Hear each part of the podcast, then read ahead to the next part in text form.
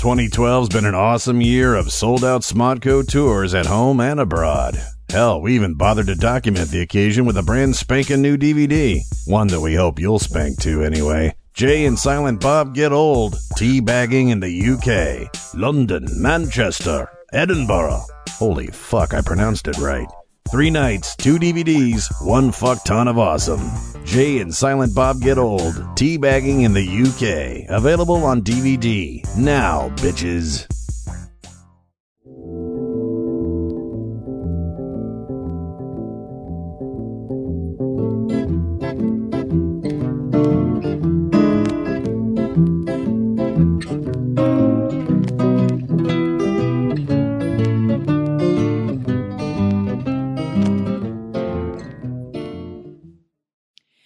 This is Kelly Carlin, and welcome to Waking from the American Dream.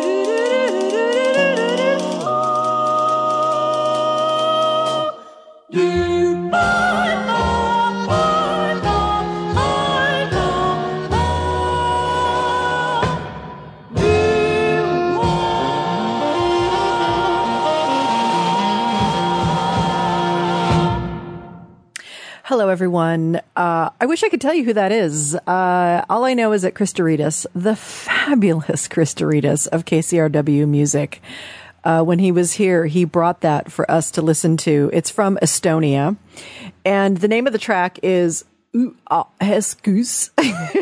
it's spelled U, capital U, capital U, capital A, small a with a little tilde thing over it, H E S K O O S. I Googled it today trying to figure out where the fuck it is, where does it come from, where does it live? Nothing on Google, zero. Someone like handed this track to Chris Douridas when he was at a club in Estonia like six months ago or whenever that was. But oh God, I love that track. That's like new stuff coming out of Estonia. It's like Manhattan Transfer or something. It's uh, very, very cool stuff. Uh, and I figured, you know, even though I don't have permission to play it, I mean, they're in Estonia. I mean, if they can find me, then more power to them. I'll pay them their 12 cents that I owe them or whatever it is that you're supposed to pay when you actually play royalty music on the air. Uh, welcome everyone. It's September 6th. It's Thursday. Uh, I'm positive there's not a single person listening out there right now just because everyone is watching the Democratic National Convention. I'm guessing most people are. Uh, if you're not watching the convention and you're actually listening to me, um, let me know on Twitter. I'm just curious who's listening right now. Uh, and here's the other fun news. My Skype number, the Skype number, the number I give out is my call in number on my show. Yeah, it's not working. I get this weird voice, like it's kind of a voice that sounds like it's literally in limbo. I think this, this male entity is in limbo somewhere saying no routes found. No routes found. Uh, I don't know what that means. I Googled it. Still not clear what it means. Doesn't mean anything. And is there a person I could call at Skype and ask them? No, of course not. Because that's not how the internet works. It's, you know, it's like Facebook. You actually want to talk to a person? I'm sorry, no. You will have to send an email to somebody and then possibly, maybe, maybe, possibly you'll get an email back in 10 days that'll be this very standard template kind of boilerplate email that will have all these questions they will ask you to answer. And of course, you won't know how to answer them. And it's too late anyway because it was 10 days ago and who fucking cares at this point? So, really confused about the Skype. So if you understand this no routes found thing on Skype, um, Skype me at my Skype name, which is Polymind, P-O-L-Y-M-I-N-D, or Kelly Carlin. I think you can find it under either one on Skype. Uh, I'm, I've got my Skype on, uh, you know, waiting. Maybe the Skype thing will actually work at some point. Uh, maybe not. And you know what? And who cares? Because nobody's listening anyway. No one's going to call in. I get it. I get it. The Democrats have actually just blocked all of our Skype numbers. Maybe that's it. They want everyone watching the DNC. And I was tempted. I was tempted. I was sitting here with Logan going, hmm, should we just cancel the whole thing? I mean, you know, what the fuck am I going to do for 90 minutes? And I don't think I'm going to do this for 90 minutes. Maybe we'll do a short show today. It'll be a little short show of some kind, but I have lots of things I can play and certainly talk. And oh, there is some people actually. Oh, okay. All right. All right. Dalek Craig. Hey, hey, hey, hey, Craigs. Uh, they're listening. And, uh, of course, um, Crobama is listening on Twitter, Darren. Uh, and, uh, so he's already made fun of the RNC, so he's done for a while. Okay, so good. All right. Uh, if either of you understand this no routes found thing on the Skype, call me please right now on my Skype. Just, you know, call me on Skype. I'll, oh, wait, someone is calling. Hold on, hold on, hold on. Wait, can we hear them? hello? Hello, hello. Can we hello? hear? Oh, hello. There you are. Can you hear hey. me? Hey, who's this? Yes. This is Rory. Who? Rory. Oh, it's Rory. Hi, Rory. Can you hear? Uh oh. I don't know who. Kelly Carlin. This is Kelly. Yeah, this is this is Rory, your friend from San Bernardino. It's Rory Murray. Hey, Rory. How are you doing? It is it is broiling out here. Um, Phil Yeh, and uh, we would like to invite you to come out to San Bernardino to see the mural we're painting at the uh, site of the world's first McDonald's. McDonald's was out there. Is yeah. it is it one of those old groovy ones with the real golden arches? Well, and we have a museum there now. Oh, celebrating the history of McDonald's. Cool. And and is the mural done? Um, we've been working, changing. Um, we had a metal sculpture uh, artist uh, add to it that did Ray Bradbury. Um, he used to come here a lot to help the libraries. So uh, it's we've we've got uh, original Tuskegee Airman that's on the mural. Um, Wow, that's San Bernardino's broke, but we've got a great history. You know, you do. You guys do. You've uh, it's farming community and uh, one with uh, yeah a ton of history for Southern California. So um, the mural, how big is this mural? The, uh, 150 feet long. Wow, that's a fucking big mural. I'll have to come out and see the mural. That sounds really cool. Um, but oh, that would be fine. Yeah, um, we're having a, a celebration if that would work into your schedule. Oh, it might. It might actually. I'll be around in November. Um, possibility. Would you um give me a little message on the Facebook um, to remind Sure. me? Yeah, great. That's great. See you and Bob. It would be fantastic. That's great. And Rory, is there a, a nonprofit or something that rep- helps represent or any of the work you guys, the mural work you do? Well, we represent cartoonists uh, across America and murals all around the world, and we get kids involved, and uh, we try to teach them that art and music is a great well, that's great. I'm just writing. to call up on your show, and I uh, all that you do. Um, we love you. Oh, thank you, Rory. Thank you so much. I'm so glad you called. It's great always to hear because it wasn't working five minutes ago. So, uh, so yay. Yeah, I had trouble. I was getting a. I don't. Oh, it forwarded once to Logan. Okay, yeah, that's Logan. He's my buddy here who helps me run the show, and uh, Okay. he, he's my wingman. So, okay, I certainly will, Rory. Thank you, and uh, you have a beautiful you day. so much. And say hello to everyone out there in, in San Bernardino. Hey, we're looking forward to seeing you again. All right, thanks, Rory. Have a great day. You too. Bye. odds are against you, they come back around and, you know, let your small piece of shit in the universe and that they're so we got to have Rory call in. That's very cool.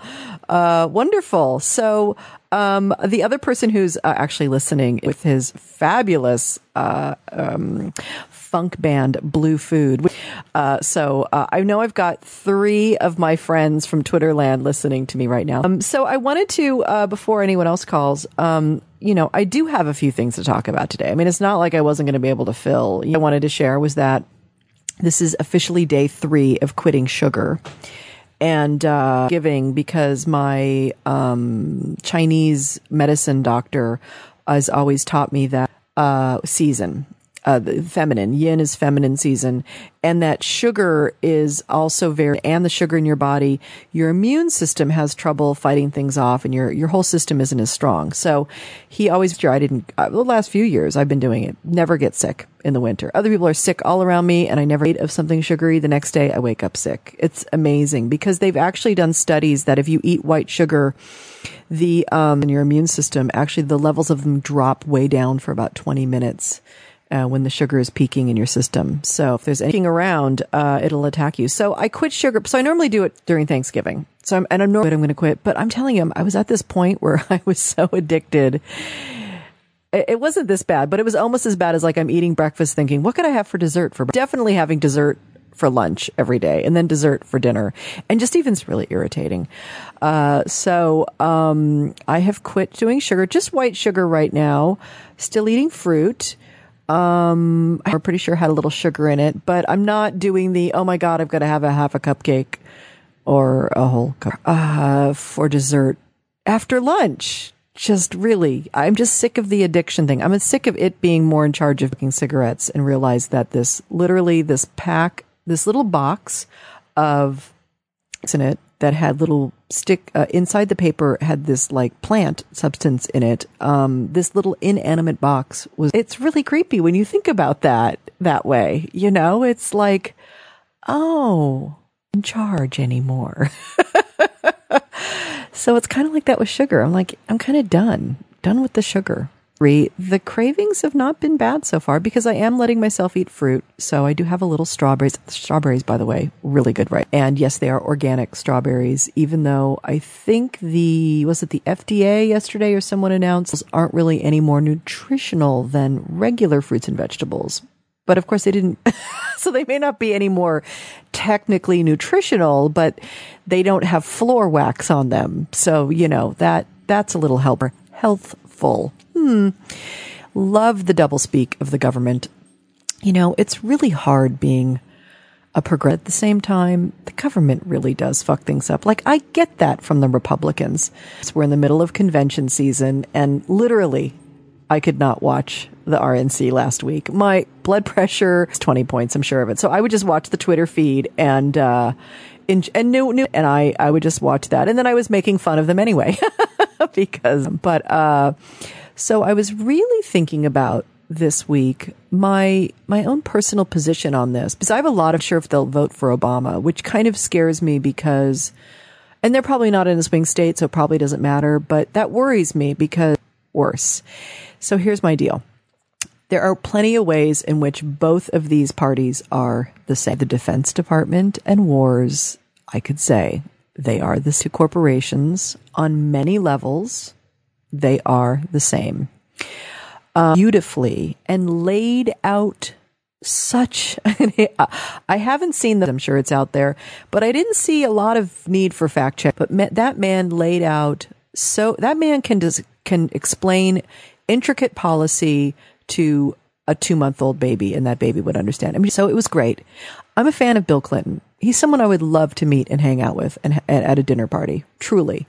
But one thing I do not like media in this country. You know, when he passed the Communications Act, he undermined a lot of power that for independent and gobble up lots and lots of things. And I think it has really ruined I mean, you can see the effects of the Communications Act right there. So not very happy with him on certain things and not very happy with Obama when drugs. I think it's just total fucking bullshit. Not happy about Afghanistan, not happy about stuff. I mean, there's a lot of things I'm, I do not like about him, but there's a shitload of their platform. Um, and the people who represent their party. Just, I'm not a fan. So, very, very similar. And in other ways, they are still different. There are differences. And the port in the next four years, because guaranteed there's going to be at least one and possibly two of them retiring, are going to, is going to be people who are uh, inclined to side on the side of people is a huge, huge part of my decision to vote.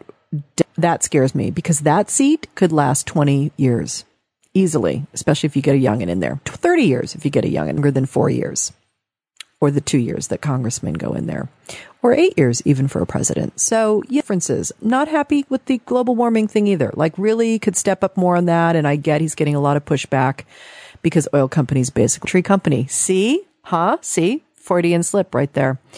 Um, so, um, there are uh, there. So, so this is my thing. I'm political place with this. It's like I get it.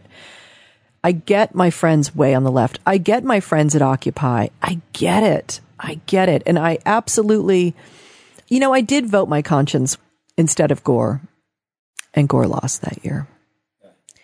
Logan reminded me he did win. As my dad used to say, I call him Governor George W. Bush because he really didn't, did he? Wow. That's, and that's not even the beginning when it got bad. I've been really thinking about this. The whole Reagan thing, that's really when it got bad. I, that's when things got really scary. So anyway, um, so I am watching the DNC. I watched Bill Clinton last night, watched Michelle last night. I'm deep where I'm on. And, uh, you know, that's always helpful to a small independent podcast coming out of a back room somewhere near LAX to having one, the, one of the greatest orators in the country, let alone the world, uh, constituents. Um, so, uh, yes. And, uh, Dalek Craig on Twitter talked, uh, he brought up the, um, if you guys don't know what the fairness doctrine is because you were born in 1985 or 90 or 95, uh, the fairness doctrine used to be this thing where you see, the public airwaves, television and radio, you know, they're just borrowing. They just lease these things called the airwaves. We, the public, actually own these airwaves. And so one kind of, uh, uh, contingency that we would say to them is, okay, you can lease these airwaves, but they're still the public's airwaves. So guess what? You have to put on, if you do anything political, you have to give equal time to both sides and put on equal amounts of ads equal amounts of minutes, minutes of ads and minutes of interviews of politicians and candidates and things like that. It was an absolute 100% rule had to be done so that always there was two sides to an issue and there was some sort of ability for a citizenry to have some level of information, at least, uh, you know, uh, in in a single broadcast or or over a you know a, a, a span of time. And Reagan, well, yeah, this is see this is when the neocons started working on this stuff. Reagan just get got rid of that. Yeah, we're not going to do that anymore. Who needs the fairness doctrine? And I don't even remember the rationale behind it. And there doesn't seem like there should be a rationale behind that, but I'm sure they came up with something clever and snappy to justify that for us. Um, so that, yeah, that was definitely the beginning of the end. Those, that for, um, fairness and accuracy, balance, hmm, honesty, actual, um, you know, uh, the, the job of the fourth estate of media to actually possibly, oh, I don't know, check the facts, maybe push up against authority, maybe question things instead of just reading press releases. Um, so yeah, uh, that's part of uh, that's part of my spiel today. Is I've been thinking about this. This these are deep thoughts. Every I, you know, this is what happens when you quit doing sugar. See, you just never know. Clarity happens. Oh, but let me tell you, quit doing sugar. And then a dear, dear friend of mine that I had not seen in over three and a half years came last night to visit us. So we had a little mini kind of impromptu dinner party. And I felt it necessary to have, you know, one glass of Chardonnay is fine. My favorite Chardonnay, La Crema out there, by the way. Love the buttery, oaky Chardonnay. If you ever come to my house, want to bring me Chardonnay, buttery, oaky, La Crema, great. One glass, fine. Really, it's good. It's fine. But two glasses, maybe, maybe even two and a half, because you know, you don't know, you're kind of got the half a glass and someone's pouring you, oh, you sure have a little more or whatever.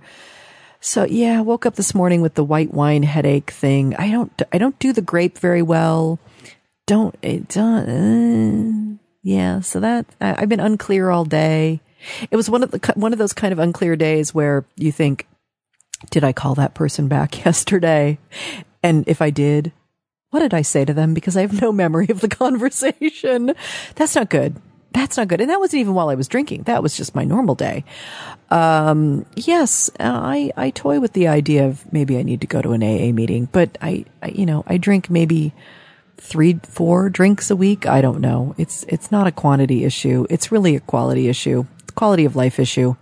So I am dancing around it, just like I was dancing around the dessert at lunch and, uh, will be dancing around this for the rest of my life because I'm Irish and Scottish and I have DNA that, that, as my dad used to say, does not metabolize the ethanol perfectly. Yeah. So that's why I, I tr- generally avoid it definitely generally avoid it. Uh, so, okay, so we've gotten that down. Still no new callers. Okay, you can call me on my Skype. All right, my Skype name is Polymind, uh, my, uh, or Kelly Carlin, or you can try, you can try the number 323-473-3112. I make no promises. There may be a man in limbo yelling at you when you call, saying something about no routes found. Uh, but uh, or you may just happen to get me on the phone, which could be very very exciting. Uh, but you know what? We're going to take a little break here. We're going to play a little uh, comedy from my dear friend Lee Camp, uh, um, who's got something to say about um, politics. We love Lee Camp. Enjoy this. I have a cat that comes and goes as she pleases. So it occurred to me I don't really have a cat. I know a cat.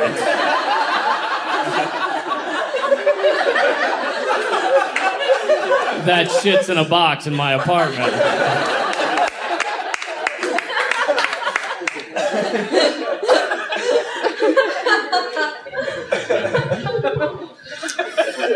time, right? To get to fit to make us more informed, we have to we, we need we need better media, right? Our mass our mainstream media sucks. No?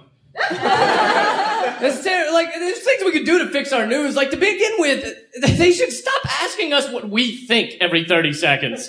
Right? You're like you're finally learning something. They finally got an important report, and then they're like, "Tell us what you think."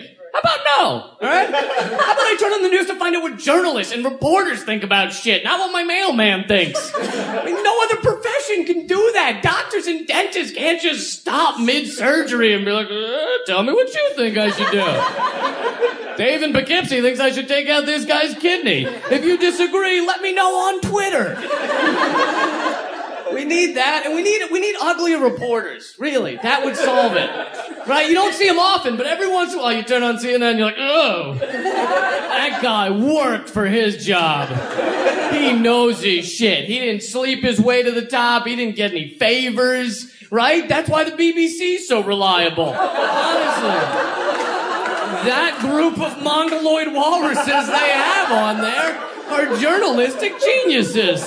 Something about a couple of teeth in your forehead makes you brilliant. I don't know what it is. But, but, but what do we have? We have this we have this douche squad of square jawed dickheads and bright eyed bimbos who, who like didn't make the cut on the American Idol auditions. So, so now they're reading the results of the G8 summit to the entire nation, even though they clearly think G8's a vitamin. That's, that's what we get. Just idiots. I don't know about you. I, I feel like I see a, a news report about once every week, maybe once every two weeks, where I'm like, okay, that's the sign of the apocalypse. you know, the one that did it for me recently was that doctors in England were working on a car accident victim and successfully gave him the first remote control butthole. Should I say that again? So. I think I speak for all of us when I say, let's get rid of science. Let's get rid of science, because that's, I don't want to live in a world with remote control assholes. You know, like, and people say abortion is playing God. No, remote control cornhole is playing God, all right? That, and that's another sentence you will never hear again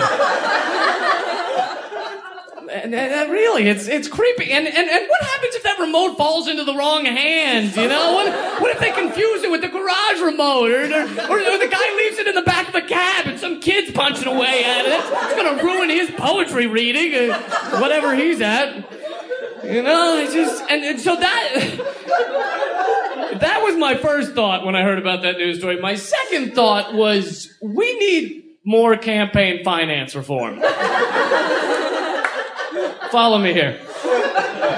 Our politicians are a lot like remote control assholes in that they're both remote control assholes. Right? Our democracy is supposed to work. We, the people, have the remote, and they're the assholes, and we tell them when to be loud, when to shut up, when to shit all over people. That's how it's supposed to work. But in the recent decades, the remote's fallen into the wrong hands, right? It's in the hands of uh, corporations and the wealthiest Americans, and, and so now the assholes have gone rogue. They're shitting all over everyone. And so, so we need to take the batteries out of the remote, the money. We need to take the money out of the campaigning. Give me butthole control or give me death. Patrick Henry said that hundreds of years ago, Patrick Henry, and if you were taught the correct history in school, you'd know that. That's that's my dear friend Lee Camp. Uh, you can find him at leecamp.com. That's uh, a bit called uh, Campaign Finance Reform on his album uh, Chaos for the Weary. I think that's his last, uh, second to last album. His I don't know what his newest album is called. Um, I haven't downloaded yet. Clearly, I'm not a good enough friend. Need to work on that. Yeah. Uh, so that's Lee. Uh, love Lee. He's got another thing that he does too, which is called Moments of Clarity. Uh, which uh, oh, I have a Skype call. I wonder who that is. I'm gonna have to decline for now. Skype call. Call me back. Call me back. Call me back. Call me back. Call me back. 480. I know I can't do. I can't. I'm waiting for another call. Oh my God. I'm so sorry. I'm so sorry. I'm so sorry. Call me back. 480 in like 15 minutes. I'm waiting for breaking news from Kevin Bartini. Breaking news from Kevin Bartini. Uh, you'll remember Kevin Bartini. He is the fine, fine comedian from New York City who decided that the next year and a half of his life should be about getting the city of New York City to name a street after my father. Oh, and not any street. No, the street my father grew up on. West 121st Street between Broadway and Amsterdam. Uh, so Kevin has been in the fight. He's been in the fight. Uh, the funniest thing was, uh, well, I'll let him tell the story. He's going to call in a few minutes here.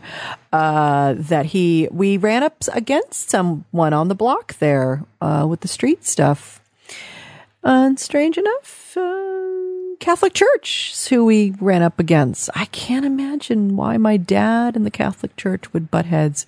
More ironic, though, it's the church that houses the school that my father went to as a child and that he loved and adored, and that the nuns who taught him there loved and adored him. Loved and adored him all the way through the seven dirty words. Yes, even the word cunt. The nuns could handle it. They understood what my dad was doing with language.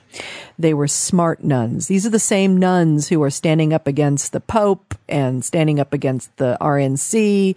That's the kind of nuns, you know, the ones who are actually real goddesses underneath all that layering.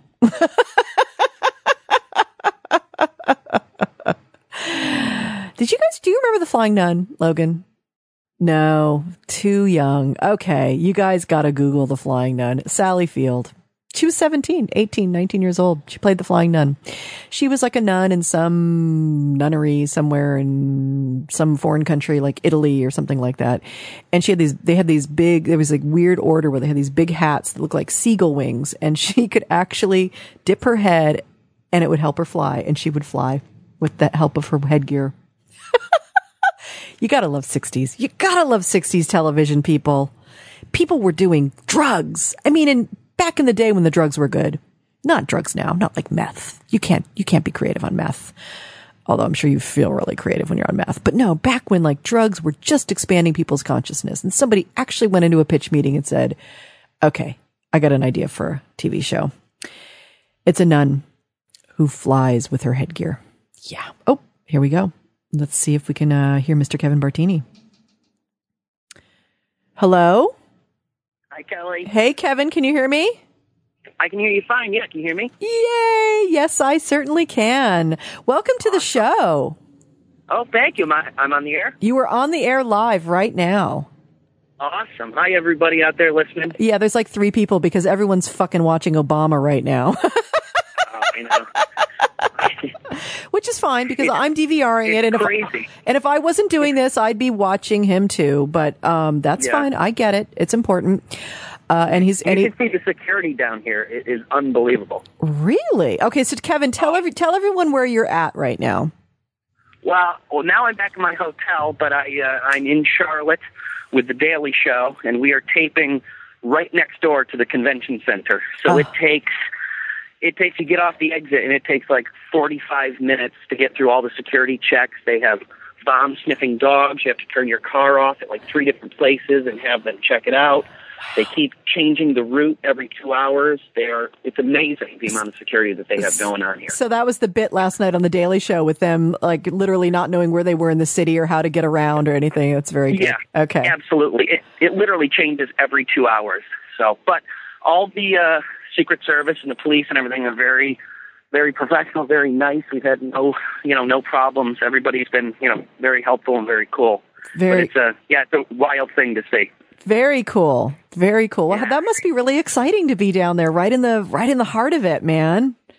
Yeah, it is. It's it's it's a lot of fun. You know, we got to uh, got to see a lot of cool things and and have a just been having a lot of fun with the cast and crew for the last two weeks out here on the road. It's been a blast. So different than you know going on the road just as a comic all alone. You know, this is uh, nice camaraderie, hanging out every night. It's it's it's really cool. Yeah, it's like a rock star tour or something.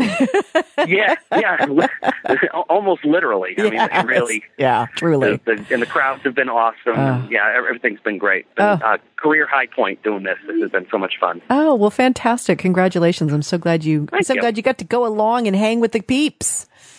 Yes, get to hang out. And Yeah. It's been, yeah, it's been nothing but cool, nothing but good times. Well, good, good. And I was just kind of prepping the audience for your call in here and telling them a little bit about um, what you've been up to around the George Carlin Street and how this was your baby and how you've been um, fighting against the voices of, uh, you know, conservative Catholicism.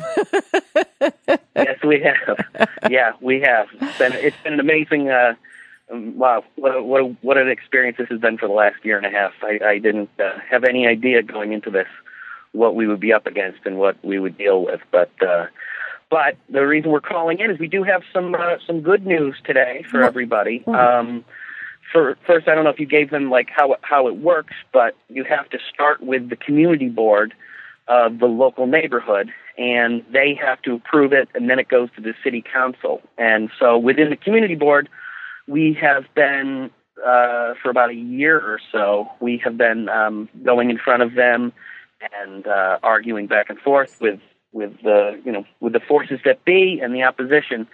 And uh, we ended up we came you know we came up to a to a compromise.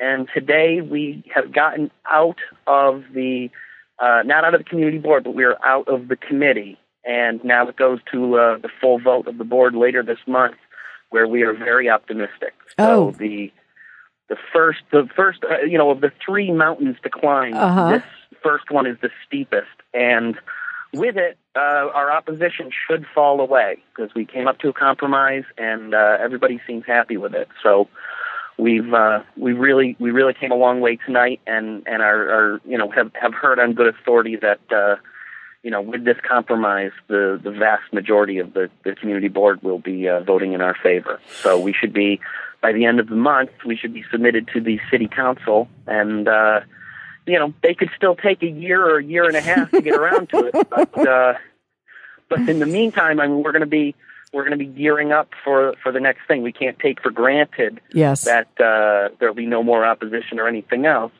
But the the cool thing is now when it's the city council, now really the the voices of all New Yorkers will will count. Like because it was a community board, right, right, even though right. we've had you know even though we have eleven thousand signatures, Yes. um, they at the end of the day only only counted the people in the neighborhood Right. um, and and even still, we had we had beaten the the, the church. Uh, I, I think you know, like fifteen fold. You know, Yes. uh, in getting our signature In our favor. against theirs. right, right. Um, so we're going to be, you know, we're going to be, we're not going to rest on our laurels. We're going to, uh, we're going to gear the petition back up and uh, get the voices heard. Because when it comes time to get in front of the city council, uh, we want to make sure that, that everybody who's had a chance to to uh, let their voice be heard and, and give support of, of this uh, very worthy cause, um, that that it should be, you know, that it should it should float. And I, I think, you know, once you get especially into the greater New York City Yes, and and, and beyond, he's he's uh, for those who you know he's a he's a hometown hero and Yep. and uh, it just needs to needs to be recognized and and I think they're going to do it. So Yeah. That, one has been cleared That- and uh, we're feeling very good about Well, that's about that. fantastic because as as you and I have talked, that we believe has been the hardest hump to clear.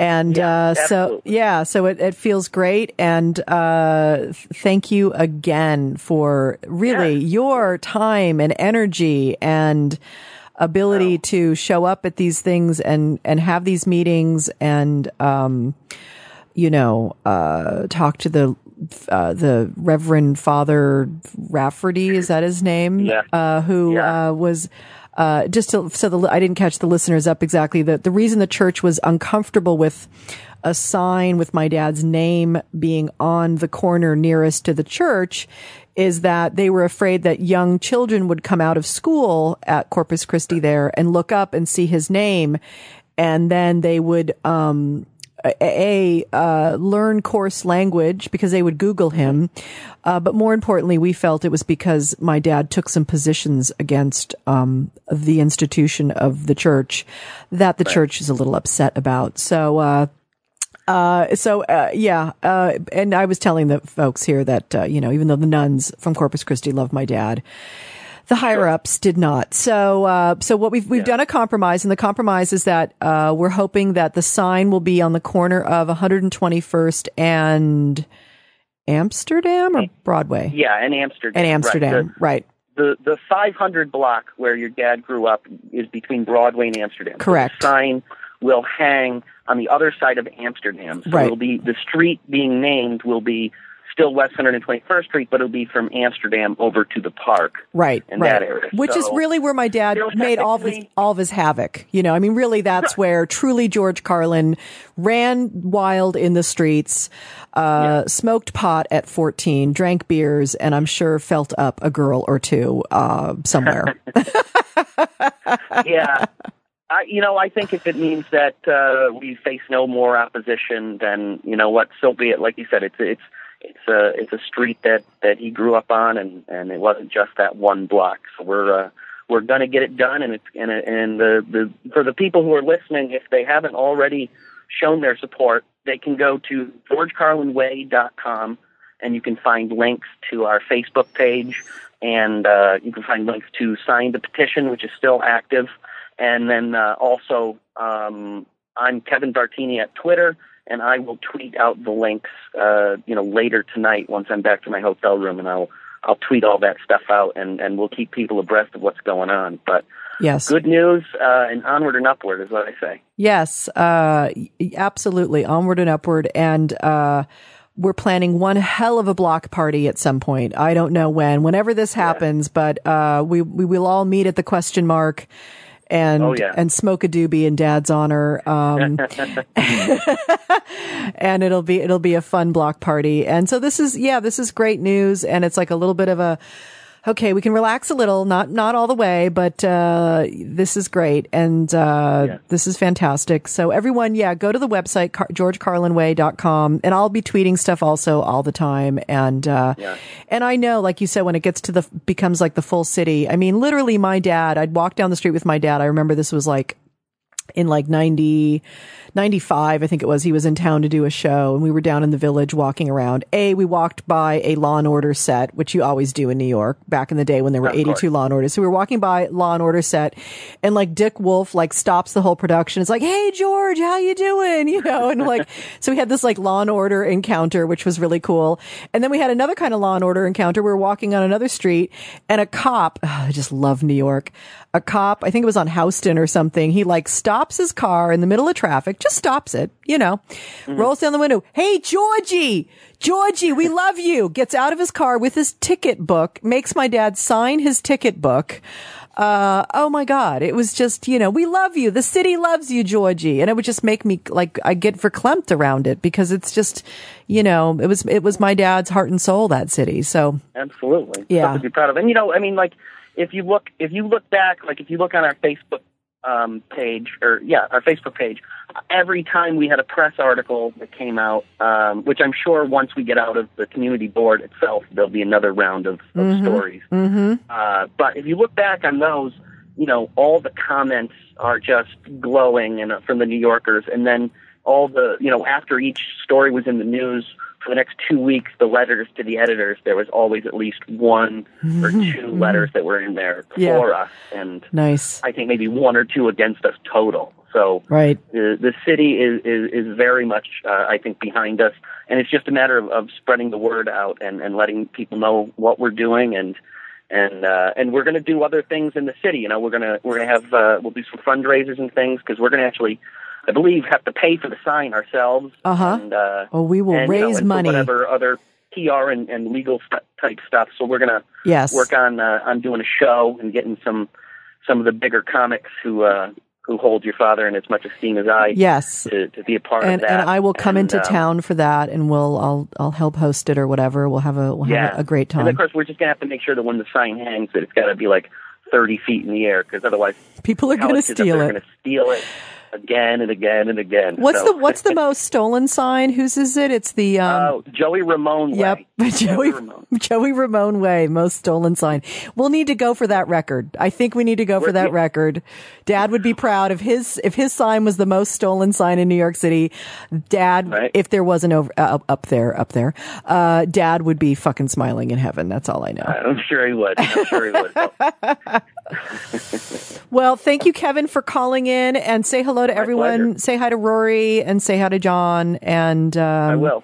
All the other lovely people there at the Daily Show and have fun. And um, And hopefully, we'll see you back in New York sometime. I hope to come in October. Maybe I might come to see Oh, Mr. really? Mr. C. Lewis Nice. Lewis Black um, on Broadway. We'll see. Oh God! Oh, let me know if you're going. I- That'll be, we'll I will. Get dinner and go see the show. Okay. Awesome. Sounds All right, lovely. everybody. One last time, it's georgecarlinway.com. And uh, if you haven't signed the petition, you can find the link right there. And then feel free to tweet it and forward it out to all your friends. And, uh, and you know, let's just keep going. And, and we're going to make it happen. Yep, absolutely. Thank you, Kevin. All right. All right, Car- uh, Kelly, have a great night. All right, sweetie, you too. All right. Bye. Bye-bye. Yeah, tweet the shit out of that. Or tweet the fuck out of that, as my dad would probably say. Yeah, I tweeted the fuck out of that. You know, my dad always, uh, my dad, people always ask me, do you think your dad would be on Twitter? I'm like, you know, I don't know. It would be great for his like little brain droppings things, but I'm, he would just, he would rake us over the coals for this fucking social media world. I would just, that's the one thing I'm sad about, not being able to see his social media bit. We'll have to channel him. We'll have to get like a group of comedians, me and my, Sally, and we'll just channel Jerry and Pat. And we'll just channel my dad, and we'll do. We'll write the social media rant. That would be great. So yeah, that was Kevin Bartini uh, working on this sign. Yeah, I love the fact that this uh, gentleman, uh, the father, Reverend Rafferty, was really worried that these kids are going to come out of the school. Children, children who go to school in New York City are going to learn swear words because George Carlin's name is hanging on a sign above 25 feet above their head. Yeah, that's really going to be the first exposure they're going to have the word the word shit and fuck. Oh, oh, the stories we tell ourselves. but then again, I do believe my dad said um, religion is the biggest bullshit story ever. So um, it kind of fits with that, I'm guessing. And Kevin's like, don't talk about the church too much. Let's not piss them off. And I get it, Kevin, I agree. But I'm, you know, I'm not in the fight directly. So I'm on the sidelines. I can cheer and say whatever the fuck I want. Nanny, nanny, boo, boo.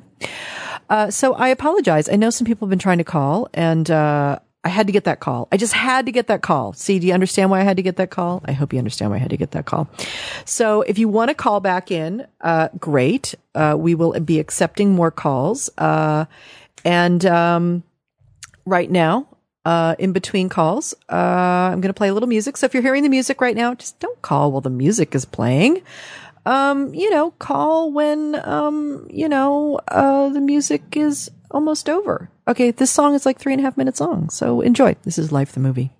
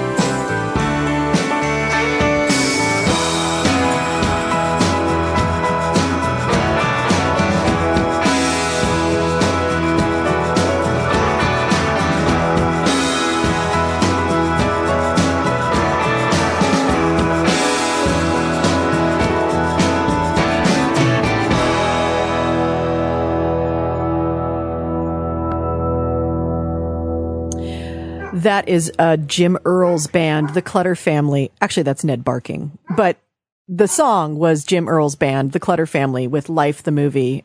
Such a great, such a great song. Uh, so I got a great question here on Twitter from a, a person says, um, how do I balance my spiritual self, my political self, and my private self? Wow. I should write a book about that. it's a great question though, isn't it? I mean, I think that is the question is like, how do we balance our inner life and our need to detach from everything, to be apart from it, to, um, to, to, to literally detach. I mean, when you're, when you're connected to that big space, that spiritual, oh, you know what? Someone's calling. I'm going to answer this because I want to, I want to talk to people. Hello? Hello? Hello? Hello? Who's this? Hello? Can you hear me? This is Bryce Claggett. Hi, Bryce. This is Kelly Carlin. You're on the air live right now. Dang, I didn't expect to get through. I actually talked to you on Twitter about calling in. Well, I, I you know what? I was just. You, uh, you, Go ahead. I just started listening. I got off work and I thought I'd uh, call in after Life the movie. Well, well done. Yeah, I was just uh, I was answering a little question here on uh, on the Twitter, Was and then I you and then I saw you calling in, and I thought, Hello? hello, can you hear me? Hello, I think I might have lost you. fucking Skype.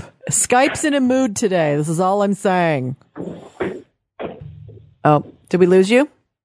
Oh, I, uh, you're Skyping right now. Yeah, you're calling in on my Skype number, see, because I'm I don't I don't have a million dollars for a real radio station, so I make one up in my house. Can you hear me, Bryce? Oh, we lost Bryce. Hopefully Bryce will call back. Uh, so anyway, I was saying that it's important to when you're, you know, this thing called spiritual, what the fuck does that word mean, really? You know, but the way I talk about it is there is a space that you can, a mindset that you can connect to that is beyond the time space continuum. It's called big mind and Zen, dropped off mind body. Oh, see, here we go. Here's a Skype again. Let's see if we can get him. Hey, Bright, is this, oh, who's this? Hi, Christina. Thom- Christina, can you hear it's me? so funny. I got, your message. I got your message, Kelly, on Twitter, and I called in three times, and then I read it, and I went, "Oh, it doesn't start for 15 minutes." So, okay, my tweet bad. So, you know, it's just, it's, huh? it's the Are you nature. watching? I'm sorry. I'm sorry. Are you watching the DNC? I am not. I'm in my uh, podcast studio out back. Uh, I, I'm uh, sequestered from the planet right now, uh, here in a studio. And no, I'm not watching. I do have it on my DVR, and I will be watching it later, which doesn't count. I know on Twitter, but what the fuck? I have I have no idea what your show's about. Oh, today it's a, about it. it's is about whatever. about? Well, you wanted to call in. What's your desire to call in about? What did you want to speak to me about? Anything in particular? No, not at all. In fact, I see you on Twitter all the time. I sometimes reach, reach, I reach.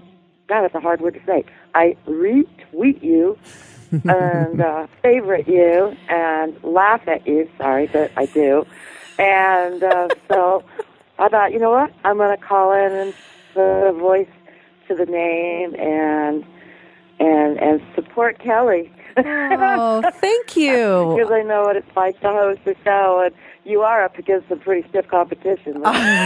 And but of course, it's on every single station. There's nothing to watch unless you want to watch Dr. Phil Yeah. or, oh, or don't what's watch the that. other one, Dr. Oz. The Well, doctors, the on. the Oprah mm-hmm. doctors, the those are the Oprah Oprah made doctors right there. So Right, so what part of the country right. are you in? Right. What I live in Arizona, born and raised. Oh, what part of Arizona? Do you know where Phoenix is? I do. Phoenix, Arizona. How, I live in a suburb oh. called Oh. Chandler. Oh, I know Chandler. Just adjacent to Phoenix. Yeah, yeah. And I am. You've been to Chandler. I, I have been to Chandler before. And, and how is Chandler th- these days? There's actually a dust storm going on right now. Oh, So, which is nothing new. We've had many, many, many dust storms this summer, yeah. which is really surprising with all of the houses and the buildings. But it comes from The desert. far away and builds up, and then you get that big old wall of dust, and it looks like that mummy movie. and everything gets all dirty, and it gets all over the place. My house needs to be washed. Yeah, I remember when I was a kid, I was in Las Vegas. I was very young with my parents, and there was a dust storm, and it was quite unbelievable looking out the window, and you could not see anything but brown. It was very scary. Yeah, that's it. And then when people from the east come and visit Arizona for their very first time, I always say, "Welcome to the moon." you know, it's like the moon's been developed because it's so brown. And are, do, do, you- what do you love about the desert? Well, I was born and raised here, so um, I love the rain. I love the smell of desert rain. And what separates the smell of our rain is the cactus and the seeds, which are you know exclusive to the desert area. So that that aroma bursts open on the desert. It's just amazing. You won't smell it in Hawaii. You won't smell it anywhere else. It's in the desert, Yeah, yeah, and yeah. uh, it's totally exclusive. Yeah, that's that's beautiful. Yeah, and and the, and you know, uh, there's nothing more amazing than when things bloom in the desert. Uh, when those cacti bloom and those succulents bloom, it's so spectacular because all over the place. yeah, because it, you think everything's dead there, and yet there's real life that's learned to survive in this most difficult, impossible environment. Well, you're right. It, it, it is kind of amazing because you can look at a stick and a weed and you think it's dead, and it is probably from fall through winter, and then starting. You know, even though it's not snowy, it's just nothing's growing, and so come spring, all of a sudden there's a little, little flower coming out. Like, Yeah. wow, that dead piece of wood's got a flower growing in it, and, and then you realize it's it wasn't something you should throw away.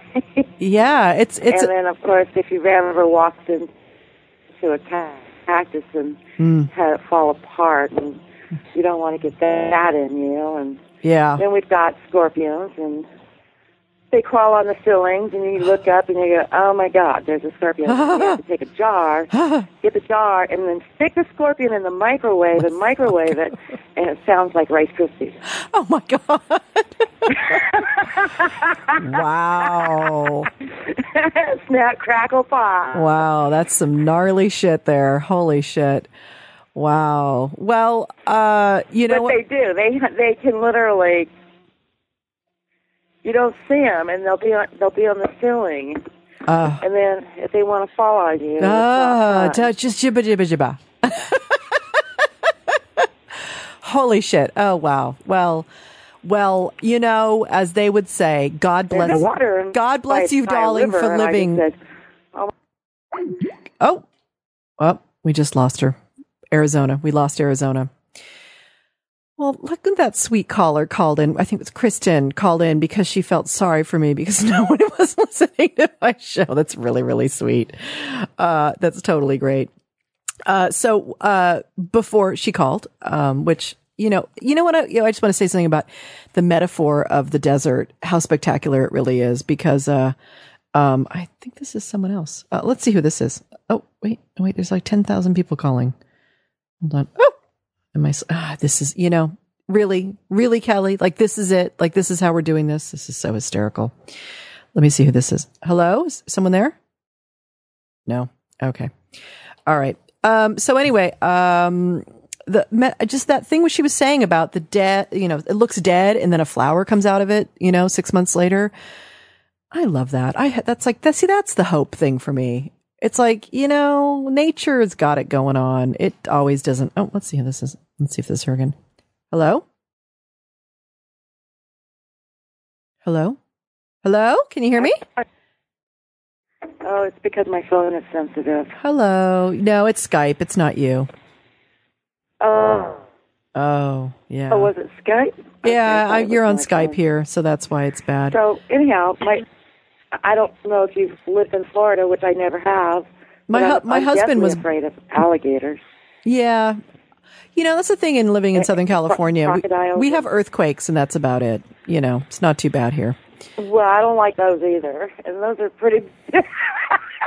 I think I can shoot a crocodile, and I can definitely nuke a scorpion, but I think an earthquake would get me. Y- My knees turned to jello. I've only been in one. and Yeah. I was in Northridge. Yo. Not not the big one in Oh. Northridge, but the one before the big one back in the eighties. Hmm. And uh it was and it made my knees go jello. Yeah. Yeah. It's Literally it, jello. I couldn't walk. I just it, it what it does is it it um yeah, It- all balanced. it fucks with your head because you know the one thing you think you can really depend on is that the earth is solid and it's underneath your feet and then suddenly it's not and your your psyche really does get fucked up by it It was totally like I just I saw the floor and it was a concrete floor with tile, but I saw the floor move as if an a well was going to come up. It, it moved like that, like a well, like when you see a well in the ocean. Uh-huh, yes, yes. The well. Yes. And it was just like that. It was like there's a well underneath my dining room floor.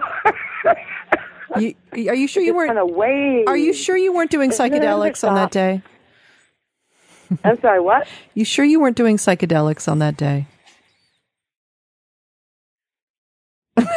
oh dear I've, I've rendered her speechless Oh no, I'm positive. oh okay all right, all right. just just checking I'm like, what? No, no, no, no, no, no. okay all right yeah No, I, you never I, know nat- I naturally am a. I'm I'm a natural stone person. I'm a natural stoner. Does that make sense? yes I don't need drugs to be what people would. Con- what people most most people think I drink, and I don't drink. I have MS. oh So I, I blame all of it on MS. wow hmm sorry to hear that that's a challenge. No, chal- I don't know. that's a challenge i know it's a challenge But you know how like MS people can talk like they're drunk and their MS walk like they're drunk. yes So, uh, walk test. You're not going to pass it. yeah They can take a drug test and an alcohol test. They'll pass those, but they're not going to pass the, the walk test. Yeah. Well, uh, well, darling, we have to go now. Oh, did she go? Thank you for thank you for calling in. Uh, Oh, okay, all right. If you can hear me, thank you for calling in. Ca- call me, call, call me in a, next month when I do it again. Have fun. uh, Be careful in the yeah, you're sandstorm. breaking up on me. All right, darling. We'll talk later. That was the Skype again being, um, you know, obnoxious. Uh, yeah. I, what can you do? I maybe it's. Is there a sunspot or something today? Sun sunstorm. I'm blaming it on a sunstorm. I oh, it's the VMAs. I can blame it on the VMAs. Like, why do they even have those anymore? I don't understand. Who does anyone watch those things? Does first of all, there's no videos. There's no videos on those stations. So why do they have VMAs? Who's making videos and who's watching them? Not I. Uh, because every time I turn it on, um, literally, uh, there's no videos. There's no video show. There's no, um, there's no nothing. Um, so, um, anyway, like I was saying before, um, someone asked me this great question about you're balancing your spiritual life with your political life. So here's the thing about that is there's two thing ways you have to be in the world. One of which is you have to learn to be totally detached, which means you really, really are detached and not like detached ego detached. I mean, like there is no ego. There's nothing. You're completely detached and it's a space where you really do feel that everything is perfect. Everything is in a perfect place. So there really is nothing to do and nowhere to go and no one to be because there's just this space you're in. Everyone just take a big deep breath and you can just feel that space. It's all good. And it's beyond ego, it's beyond personality, it's beyond culture, it's beyond history, it's beyond time. So there's that space. And that's an important space to be able to connect to every single day. You're not going to be able to walk through the entire 24 hours that way unless you're some sort of, you know, well taken care of Dalai Lama guru yogi type. Uh, and I don't even know if they walk through it 24 hours a day like that. But to be able to connect to that space 10, 15, 20, 30 minutes a day to really, it's like a very nice timeout for the whole personality, for the ego. And then here's what happens. If you can really learn to detach in that space and really connect to the big mind perspective, then when you come back into your personality, ego state, and I don't mean ego in a bad way. Ego's necessary. I mean, if you don't have an ego, your personality is not organized and you're psychotic and you're stabbing bunnies, uh, on the corner in front of people naked. Um, but if you can detach for 10, 15, 20, 30 minutes a day, or go off for a retreat for a week and detach, come back. When you re enter the stream of life, your day, you have more patience, you have more compassion, you don't take it all quite so seriously. It's not life or death. Really, the only thing that's life or death is life and death not all this other stuff. It feels like life and death because our personality loves to make things life or death because that's how we survive. We're hardwired for, holy shit, is that a tiger? When it's, when it's just, uh, you know, a person in a Prius pulling out in front of you and then you rage at them. I never do that. Really? Never, never, never, never once done that. I'm lying. Um, but you do, you have more patience, you have more compassion, you have, you are more detached, but you're not completely detached. You don't give a shit, but you're just more detached to outcome. Because here's, here's a big secret I'm learning at 49 years old. You know, we have these things called lists and goals and intentions, and there's the fucking secret, and there's life coaches like me. And there's people who, you know, you've got to rah, rah, rah and success and climb up the ladder. And what are your goals? And what are you doing? And what's your five year plan? And what's your mission statement and all that kind of crap. And that's all well and good but that's only a part of the formula. The rest of the formula is the mystery of it all, how life unfolds, the environment you're going to meet up against, the people you're around, the energy of the space. What's just going to happen? Is there going to be an earthquake tomorrow? Could change everything. I can't put that in my five year plan. Huh. Um, you know, yes, it's good to save for the future. And at the same time, who knows? Who really, really knows what the future can bring? Um, there's a great poet that talks about, I think it's David Whyte, and I know that Mary Oliver talks about this too. They talk about how, um, making plans for your life, uh, whatever part of your mind that can make plans for your life can only, it, it's too small of a life because it's coming from your mind. And there's so much real possibility going on. You don't know who you're going to meet next week you don't know who you're going to run into. You don't know what kind of newspaper article you're going to read or you're going to encounter some sort of information somewhere that's going to change your mind or spark something or inspire a new song or a painting or a book you have to write or a book you're reading and a child you meet. I mean, you don't know what's going to happen that's actually going to shape your world. If you think about your life, and really think back on your life and the big moments that have happened and the things that you have achieved, how much planning went into those things? I would guess very, very little. Extremely little. Because even if you did plan on, I mean, there's few people out there. I get it. They're five years old. They know they want to be a doctor. I don't understand those people. I really don't get it. God bless them. I was always so jealous of that.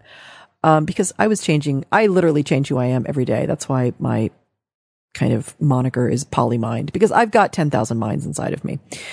Um, so the point that I'm making is there are two minds. So balancing, it is a balance and it's important to have a connection to your quote unquote spiritual life, whatever that is. If you don't believe in spirits, why do we call it that? I don't know. But it is that part of us that is beyond the here and the beyond the, the time space continuum. So it is kind of like the spirit part. It's the, it's the invisible. It's the mystery. there's a lot of mystery. Embrace the mystery. Be curious about the mystery. Um, dance with the mystery. Uh, I mean, the way Logan and I met, total mystery moment. I'm in New York City. I'm there to spread my dad's ashes. I go to a dinner. I'm hanging out with Taylor Negron because I meet him at Belzer's show. Taylor's doing a one man show. Come to my show. Oh, who's this gentleman? Oh, this is Logan. He's doing the music in my show. Oh, I watched the show. It's amazing. We all go to dinner. We go and spread my dad's ashes in front of the bitter end. And Logan and I and about six other people have this amazing, profound moment in our lives together. Like we would ever plan that. And now Logan sits next to me every week here. How, what? Huh? Really? I'm gonna, I don't, you know, enjoy it. Enjoy the amazing places you will go. I believe there's a Dr. Seuss book about that. Go read that book, people. That's a fabulous book. Speaking of books, I don't have it up yet, but I've just gotten a button from my website for audible.com for my affiliate thing. Very excited about that. I'm actually going to be monetizing my podcast. See, isn't that sounds very much like should be in my five year plan and my mission statement? I'm monetizing my podcast, everyone. Okay. So here's the deal. I think we're going to end today's show. We're going to play another song going out. But before we go out, um, Logan, are you playing anywhere? Do you have any announcements? I I've got a December eighth. I'm going to be playing a skeptic non-holiday show at a location that will be uh, announced shortly with some other artists. It's going to be great. Logan and I are friends and part of this skeptic atheist movement. Um, even though I am a person who um, has a very rich spiritual life, uh, but I don't have a the I don't have a theist. I'm not a theist. If anything, I'm a multi-theist. I'm more of like a Greek. I like the Greeks. You know, I'm into all the gods and the goddesses. I'm a Jungian. You know, it's all about the archetypes for me. Um, I'm also going to be doing something uh, with the Skeptic Atheist group uh, next week at the Steve Allen Theater. They're giving awards out. Um, Neil deGrasse Tyson will be there and stuff. So I'm I'm hoping I get to go and I get to give him the award. Yes, we'll talk about that. Uh, so that's at the Steve Allen Theater next week. I think it's Monday. Check that out, people. Uh, but here, the most important thing, really, Toronto. Toronto. I am going to be in Toronto September 21st and 23rd with the Carlin Home Companion. I'm going to be hanging about out for about four days at the JFL 42 festival. It's really cool. It's eight days, 42 events. The pass is $99. Here's what you get for $99. You automatically get a ticket to Louis C.K.'s show, which, uh, by the way, Logan saw him last night at the comedy store and he was working out material and Logan was like, "Oh, it's it's going to be amazing." Like so whatever he does in Toronto in two, 3 weeks is going to be amazing. Uh, so with that you get a Louis CK ticket and then you get 6 credits to see six other things. I believe each show is only a credit. I don't know. I'm not clear on that, but I'm pretty sure it is. So come see my show too. Friday night? No. Yes, Friday night the 21st and Sunday night the 23rd at a little club somewhere, a Carlin Home Companion. You know you want it. So go check that out. And, um, and that's it. We're here. Support the show. Come to my website, kellycarlin.com. Go to the Waking from the American Dream tab. You'll see a little button for PayPal. You know, give us five bucks, give us 50 bucks, give us 500 bucks, give us 5,000 bucks. Really, whatever your heart desires. We will use it to support our work here at this little train that could. The little train of a podcast that could. Uh, I want to thank everyone at Smodcast. I want to thank all my callers today for calling in. I want to thank Kevin for working his ass off, uh, getting this street named, uh, George Carlin Way and moving it along. And I just want to point out, we're willing to compromise. Unlike some people in this country, we, Kevin Bartini and Kelly Carlin, are willing to compromise with the Catholic Church of all things. Hello, we get things done. We're getting a street sign because we know how to have a conversation. We're not afraid of conversation. That's my little dig at the RNC. Uh, so here, uh, I just want to honor uh, the big mystery and uh, quitting sugar. And um, we didn't even get to liberal education today. I'm reading a book about liberal, the importance of liberal arts education. I'm crazy that way. I read all sorts of weird shit. Uh, so we're going to go out. You know what? We're not going to go out with some music. Damn it. We're going to go out with some goddamn fucking comedy because goddamn it, that's what we're doing today. We're doing comedy shit. Uh, we're going to go out with Mr. Matt Kirshen, a little piece here with Matt Kirshen. Uh, it's called Magic and Hope. Matt is a great, fantastic comic from the land of UK. And uh, he's been helping us with the setlist tapings. He's going to be on setlist. Check it out, setlistshow.com. Uh, so this is, uh, we're going out with uh, Mr. Matt Kirshen. Magic and Hope. Enjoy. It's fun being out here. It's fun traveling around doing shows. I'm still a tourist in this country. I, I, I, did, I was on a plane the other day, and this was wonderful. This Texan couple sat down next to me, and they were everything I could have hoped for. They were like late middle aged Texans for the duration of a flight, and the guy knew who I was. He'd recognised me, which happens now from time to time. Since I was on Last Comic Standing, I'm now in that position where I'm not famous, but just sort of mildly recognisable. like, I'm kind of at that level where uh, maybe one person will say something like, "Oh, I know who you are," and then the rest will look at me weirdly, trying to work out if I'm their cousin. That this guy knew who I was, and he was so Texan. It was perfect. He was so Texan. He genuinely got me to autograph his gun magazine. How perfect is that? He just pulled out guns and ammo. Went, can you sign this? Like, of course I can, you mad cowboy. when am I going to get a chance to do that again? This is more of an experience for me than it is for you. I'll be talking about this long after you've forgotten it. What are you even doing with a gun magazine on a plane? That's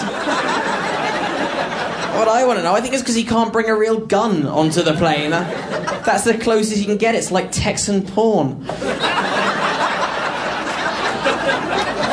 It's just his substitute. He looks at the pictures to tide himself over. It's a terrorist behind us with Box Cutter Weekly.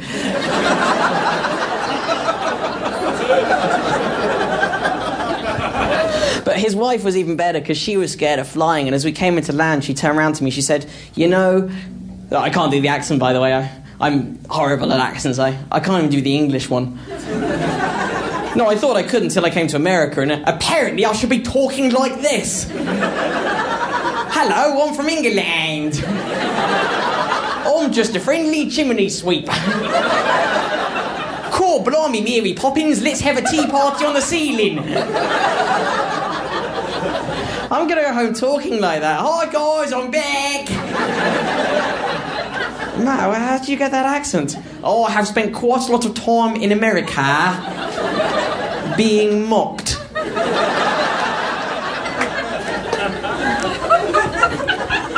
Just out of interest, because not everyone went with that bit just then. Were some of you unable to tell the difference between my normal accent and the funny one? Right, okay, that's good to know. That, that's exactly what was going on. There were at least half the crowd going, I don't really get this at all. He, he says some things in an English accent, and then he says some more things in an English accent. One of them is apparently funny. I. Uh...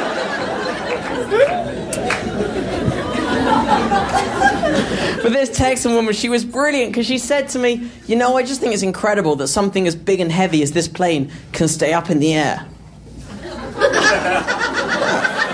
Know, give her a credit. It, it's an impressive scientific achievement. It's, it's barely a century since the Wright brothers, and we've come to this. It's pretty. I went, Yeah, it's pretty cool because it is. But then, to her discredit, she followed it up with, I guess we'll never know how.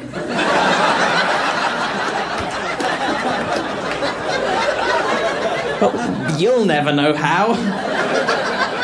I'm sure someone must have an inkling. Someone somewhere must have a basic idea. The aviation industry is pretty rich. It can't all be built on guesswork. They can't just keep trying different shapes of plane to see what goes up. Let's try the cube next. Yeah. Oh, shouldn't have filled that one with people either.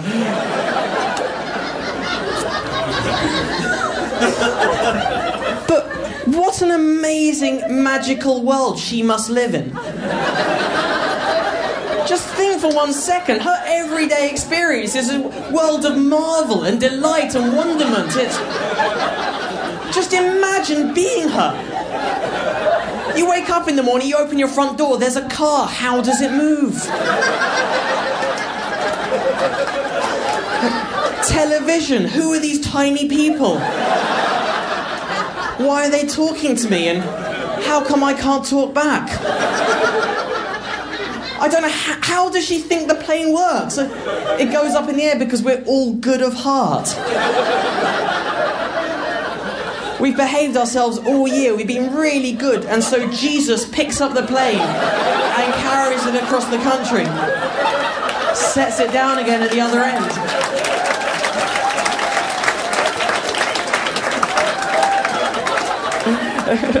As, as we near the destination, the pilot just stops believing ever so slightly. We just drift back down to earth on a cloud of magic and hope.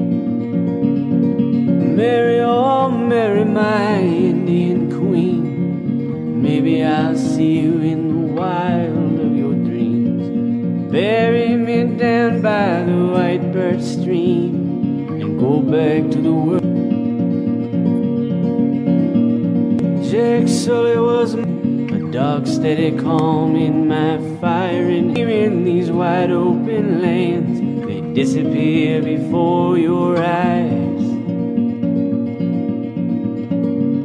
My gang was a dozen on our strongest day, up from Dakota to Canada way.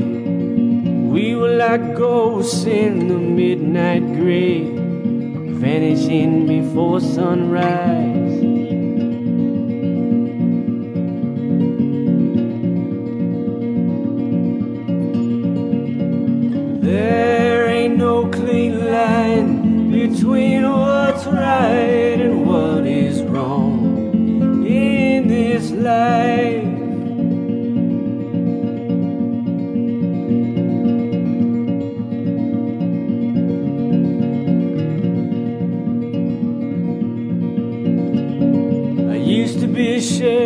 Back when I was young. Charles Mix County carved across my gun. Medicine man knew what fate would come. He said it's written in the Western stars.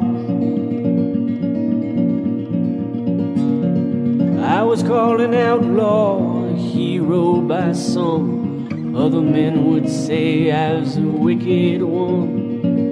Whatever was said, it don't matter none. I followed what was in my heart.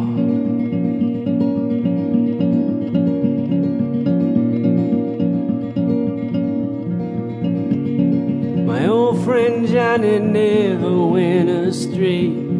He said he'd stay a lawman till his dying day. He threw me into jail, but I didn't want to stay. I politely took my leave.